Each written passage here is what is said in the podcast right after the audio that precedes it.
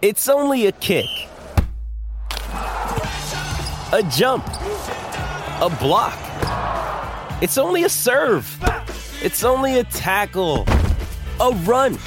It's only for the fans. After all, it's only pressure. You got this.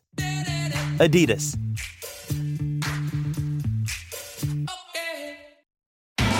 It's Tyre Power's Big Footy Final Sale. To kick things off, you can get the power to buy three and get one free on selected Toyo passenger car and SUV tyres. Tyre Power's Big Footy Final Sale can't last. Visit tyrepower.com.au now. All right, we're back here on the overnight crowd. It is our Monday into Tuesday show, and one of our regular contributors from the Inner Sanctum is joining us, which is great. Jasper Chellappah, great to speak to you. How are you, mate? Yeah, good, Jen. I hope you're well. I hope you're going well with all the com- games content as well. Yeah, look, it's been a an interesting what 10, 11 days, and uh, it's always brilliant to see Australia do so well and see some of the other parts of the stories so as well. well. So it's been Yeah. it's been absolutely incredible. So fun fun to be following, I guess, for all of us sports fans. But a big part of what we love here in Australia is AFL. And we need to get back to speaking about some AFL. So I asked if you would come on and uh, help me work my way back through the round that was, if you're happy to do that. Yeah, I think um, Friday night was almost the game of the year. I was fortunate enough to be at the MCG, and what Collingwood did in the final quarter and what they've done for 11 final quarters in a row now um, is is some of the craziest stuff I think I've ever seen in in all of sports. This might be um, the most entertaining winning run I've ever seen. To be honest, it's it's truly remarkable what this Pies side's been able to do, considering I think they've been underdogs for almost the majority of this winning streak. And once again, on the weekend, they're going to be outsiders going up to Sydney. So they're not getting um, much love from anyone outside of the four walls. But they just keep doing it for this Collingwood side. And um, if, if you haven't been able to watch that Friday night game, I highly recommend the highlights at the very least because it was so entertaining and, and it was some of the best football being played all season. So where was it that they switched the game around with Melbourne, I think, leading at one stage by about 23? What was it that Collingwood were able to do as a blueprint against Melbourne and also, I guess, what is becoming their signature for the Collingwood? Yeah, well, Melbourne is such a good um, centre bounce team. Their clearance work with Clayton Oliver, Christian Petracca, Jack Viney, and then Max Gawn is probably the best midfield in the competition. And they were getting a run on out of clearance, um, winning the, the ball in the forward half of the ground and, and being able to score pretty easily um, through those passages. But Collingwood being able to kind of nullify their influence in the middle. They don't have the best um, kind of ball um, winners, but they've got really good ball users around the ground and, and finding some space for guys like Steele Sidebottom, Josh Daicos, Scott Pendlebury, who are all really good ball users, and then obviously Nick Daicos coming off half back. They started to get some ascendancy, being able to transition the, the footy a little bit better. And Melbourne really struggled to, to cut off their attacking forays. They were really clinical inside 50. They stuck around. They were really efficient. Um, and then in the final quarter, as they have done for the last three months, they were they were really hard to to stop from just scoring um, in, in bunches.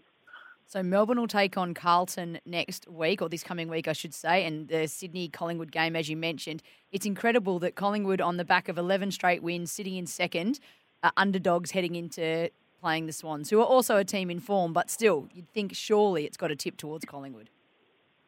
Yeah, well, even the Swans on, on Sunday, they weren't too impressive um, against North at Marvel Stadium. They they gave up a lot to, to Nick Larkey. I think he kicked seven goals.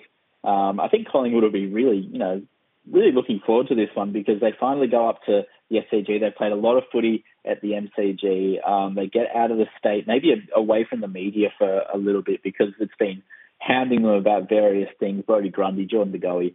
The Collingwood um, club is always, you know, in the press and front page news, not just for the on-field stuff. So I think they'll be looking forward to going up to the SCG and, and testing um, themselves against the Swans, who have been in really good form lately. And I'm really high on them going forward into the final series. But I'm very surprised that Collingwood's outsiders once again. So a couple of games on the Saturday that don't have bearing on the finals. Hawthorn beat the Suns by seven. That one I tipped incorrectly. I went the Suns, and then Essendon got done by GWS by 27. Again, I went the Bombers on that one. So those two games surprised me in results.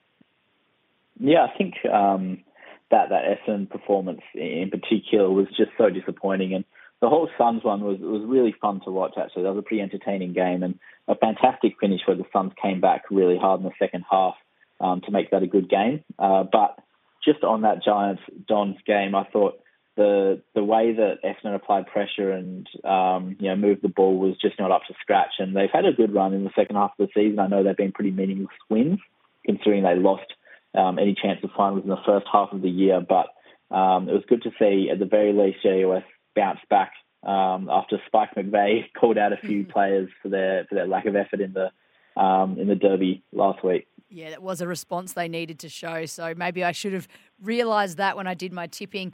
Western Bulldogs and Freo Dockers. Freo got up by 17 over the Doggies. Uh, a big win for, for me as a, a Fremantle supporter yeah. and a, a costly one for the Dogs. Yeah, they've made finals now as well officially, yes. the Dockers, which is really exciting. And I think they've got a really nice run coming forward. So you know, this is a really big win against the Dogs at Marvel, where you would expect the Dogs to be getting a run on the last kind of month of the season, considering what's at stake for them. Um, but Freo's now got a really nice run. They've got the Derby against West Coast, and then they've got GWS in the final round of the season. If they win both of those, I like their chances to actually sneak into the top four and get that double chance. So that's a, it's going to be a really important fortnight for the Dockers. And if they do get that double chance, um, you'd, you'd, say you know they're a, they're a pretty they're a pretty decent chance to make a prelim. Be happy with the double chance. I I, I think I was at 50-50 with this. I did tip with the heart and went with Fremantle, um, but it does it was a win that then if they can, as you say, win the Derby and then go up against GWS with the win to finish with three wins leading in, um, sneak into the four would be very lovely. What do you think about the chances for Western Bulldogs on the flip side? Can they make their way into the eight, or is it a bridge too far now? Well, I was playing around with the ladder predictor a little bit on Sunday night, um, and if you tip every single favourite, which includes Carlton playing Melbourne and Collingwood, they're outsiders for both of those, and the Western Bulldogs playing GWS and Hawthorn, they're favourites for, for both of those. The Western Bulldogs may actually sneak into the finals on percentage, which would be absolutely crazy because you know they've been down and out for the last couple of months. I feel like every single week we say this is basically an elimination final for the do- for the Dogs because they just need a win to make finals. But here we are watching Carlton capitulate, and um, the Bullies may be the beneficiary of it. And if they if they play finals, you know, we saw what they did last year. They're a chance from any spot in the eight. Yeah, they're a dangerous team come finals time. They seem to thrive once they get into that, if they can get into it. Geelong and St Kilda, Geelong along with Collingwood going to 11 straight wins. A lot of talk around town across the last 24 hours that it is Geelong's premiership to lose, I suppose is the right way to say it. They are that far considered favourites at the moment. Yeah, well, everyone's loving the way that Geelong is playing, and it's fast and it's really entertaining compared to what they did last year, especially where it was a lot of uncontested marks, moving the ball pretty methodically. They just know when to hit the switch and get it into Tom Hawkins and Jeremy Cameron right now, and, and they're reaping the rewards of that. Um, I think what's flown under the radar in terms of them is that over the second half of the season, their win streak's just as good as Collingwood's. Um, but we're all talking about the Pies one, obviously, because it was pretty miraculous. But the Cats just won't stop winning, and um, you'd probably expect that to continue all the way through the finals. What they've been able to do really well, in particular, is resting their players. They did that with that Joel Selwood, Patrick Dangerfield. They had two late outs. Um, Chris Scott playing mind games once again. So I think you know being able to steal these games where you're resting your best players um, is so invaluable for, for the Cats, considering their age profile sitting on top of the ladder now. They're going to be having really nice run into finals um, against the Gold Coast and then against the Eagles at home to finish it off, plus the bye week after round 23. I mean, this team is going to be so fresh coming into this final series. Uh, and on to Richmond, well, Port Adelaide taking on Richmond to close out Saturday. It was Richmond by 38. They come back into the eighth position at the moment and – their run home, you think that they should be able to, I'm seeing potentially head up to seventh?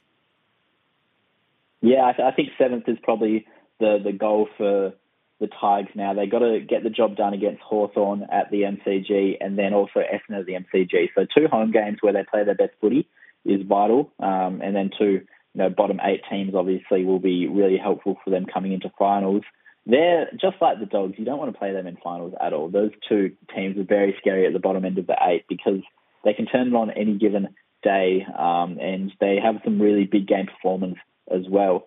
I think this game said more about Port Adelaide though than Richmond. I thought this is a really toothless performance from the power, and I think job's probably come under a little bit more scrutiny than it has previously, considering they lost by 40 points at home to a team, you know, without Dustin Martin, without Dylan Grimes, two of their best players who, who hopefully will be back to the finals. I'm not sure Dylan Grimes will be, but hopefully Dusty will be. Um, I think this is just a really flat kind of effort from Port Adelaide. We touched quickly on the North Melbourne Sydney Swans game from the Sydney Swans perspective, but Jasper, let's look back a little bit more on North Melbourne and especially Nick Larkey. What's what's the ceiling for him? Can he can he continue to improve? Yeah, so he's averaging two a game, and two. he's on 36 now. He's obviously missed a couple of games there, but um, I think you know he could average. Oh, I think he could average two and a half goals and probably kick 50 in a season where North is the top eight side. He, he's a very very clinical finisher, and he knows how to win the ball in the forward 50, not just take marks. So he's a very impressive player to watch. Brisbane Lions and Carlton. This was a game that I think was pretty critical for both sides to see where they really sat amongst the eight and Brisbane Lions winners by 33. Carlton, now a team predicted to probably slip out of the eight. Yeah, well, a lot would have to go wrong for them to slip out of the eight, but it is all the favourites winning for them for it to happen. So I know there's a pretty slim chance of it all occurring like that, um, and they only need one slip up from the Western Bulldogs or maybe even Richmond to, to assure their position, even if they lose both of their remaining games. Um, but it is worrying signs for Blues fans, and I think the bigger issue right now is not if they're going to make that, it is what they're going to do if they actually do make finals, because they're a pretty unimpressive outfit right now. The way they started that game in the first quarter. They had a nice run in the second and the last quarters, but other than that, they got completely dominated by Brisbane. They play well up there at the Gabba, I know, but man, this was a really, really poor performance from the Blues in one of the most important games of the last decade for the club. Probably, you know, possibly the most important play, uh, game of Sam Walsh and Patrick Cripps' careers. They just, they just could not perform. I guess. I mean, I heard um, Harry McKay uh, earlier across. I think it was on the couch speaking about how the season has still been a success considering where they're coming from and where they're building towards. So they're saying, regardless of whether we make finals, we can still consider this year a success because it's a big step in the direction we want to go to. Hopefully, for their supporters, they find some form over this last couple of weeks. What about Cripps, though, going to the tribunal on Tuesday? What do you think his chances are of getting off? Yeah, well, going to be a really, really interesting one, and it could set a pretty interesting precedent going forward because I'm not even sure what you would call his collision with Archie. I don't think it was a bump. It wasn't intentional, obviously, so they graded it careless. But he's in the air. He's, he's twisted his body to kind of protect himself, or you know, not realizing he can't get the ball um, at a at an inopportune moment. I think he's pretty unlucky to get two weeks. Um, but I understand how they've graded it, and I understand Archie's come off um, under the you know concussion test rule and hasn't passed that. So it's a pretty serious um, result of the collision. It's just so different. If you're gonna if you're gonna grade it on intent and, and the action, or you're gonna grade it on the result, um, I think that's that's going to be where the the tribunal is won or lost because you know you look at Archie's result and it's probably two weeks, but you look at what actually happened at the time. Um, I, I, don't think that was malicious at all. Yeah, I mean there wasn't a, a free paid for it, but I guess for me, like trying to watch the replay and limited angles that, that I've got available that I assume they'll have more when it comes to the tribunal and their defence. Do you genuinely, did you see it genuinely as a, as a spoil that then was changed into a brace? Uh, it all happened so fast, yeah, doesn't it, Jen? I, I, in my opinion, yes. I, I think he, he braced the contact, and you know, unfortunately, I think it was probably like his hip that connected with Archie he was in the air already going for the ball. So um, in my opinion, yes, but I can see the point of view of others saying no. Mm, me too. It's a one to wait and see what comes out for sure across Tuesday evening. The last game of the round was the thank you to JK game. Uh, there was a point in time where at one point West Coast looked like they were going to be signing and sending him off as a winner. They couldn't quite get it done. Adelaide with the 16 point win, and JK, unbelievably, kicking eight in his last.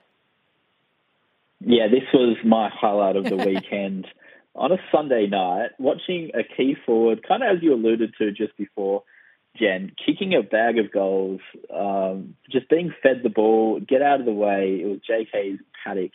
And um, boy, did his teammates deliver to him on a plate. Boy, did his set shot routine not let him down until the final five minutes of the game, unfortunately. But man, he kicking eight to go out. Um, he, he's one of the all-time modern-day greats of the game. Not let alone key forwards. He he has been absolutely superb for West Coast over a decade. He's just been amazing. Two-time Coleman medalist. He's got that grand final win as well. Um, there's not much else he could have asked for in his career, I don't think. And it's been fantastic to watch um, him perform over the last decade plus. He seems to me, and I, again, coming from a two team town, very often do you sort of give credit to the other side, other personalities especially. But I've really liked JK, and I've always seen him. I know I think he held like a vice captaincy status for quite a few years there, but he seems like a leader just who doesn't even need an official title as well. He's just got that ability to be um, a, a barometer for a side and an ability to have a quiet word with someone and someone that authentically connects with people. And I, I think that comes across in the media across Perth, which is why again I'm I'm not a West Coast supporter at all, and I sort of go, oh, I really like this guy, and um, so talented, and his kicking is unique, and he just stuck with it. He didn't change under everyone going, what are you doing? The stutter won't work for you. He was just like, yeah, I can make this work, and it is working, and it worked plenty of times. Yeah, and I, I spoke to Oscar Allen last week and, and asked him about JK, who was basically his mentor. Um, and this was just before he'd announced his retirement, but he spoke pretty glowingly of of the old man, and he, he said, um, you know, he's a legend. He he has so much respect around the AFL industry, not just because he's a great player, but because he's a great bloke as well. That feature um, is up on the Inner Sanctum with Oscar Allen. He speaks so glowingly about Josh Kennedy the person as well, and I think it, it gives a really good insight into how beloved he is within the four walls of, of West Coast and how much they're going to miss him. Isn't that nice? That's great. Um, well, that covers off the round that was. Jasper, thank you so much for joining us on the overnight crowd. We better let you get back to it, and um, we'll chat again next week. No, always a pleasure, Jen. Thanks for having me. Jasper Chellappah joining us from the inner sanctum. Just to wrap up the round that was in AFL, and we can start to look forward to the run home. Only two rounds to go. How are we all feeling out there? Let me know. 0433 98 11 16. Let's chat here on the overnight crowd real soon. When making the double chicken deluxe at Macca's, we wanted to improve on the perfect combo of tender Aussie chicken with cheese, tomato, and aioli. So, we doubled it. Chicken and Macca's together and loving it. Ba-da-ba-ba-ba. Available after 10.30am for a limited time only.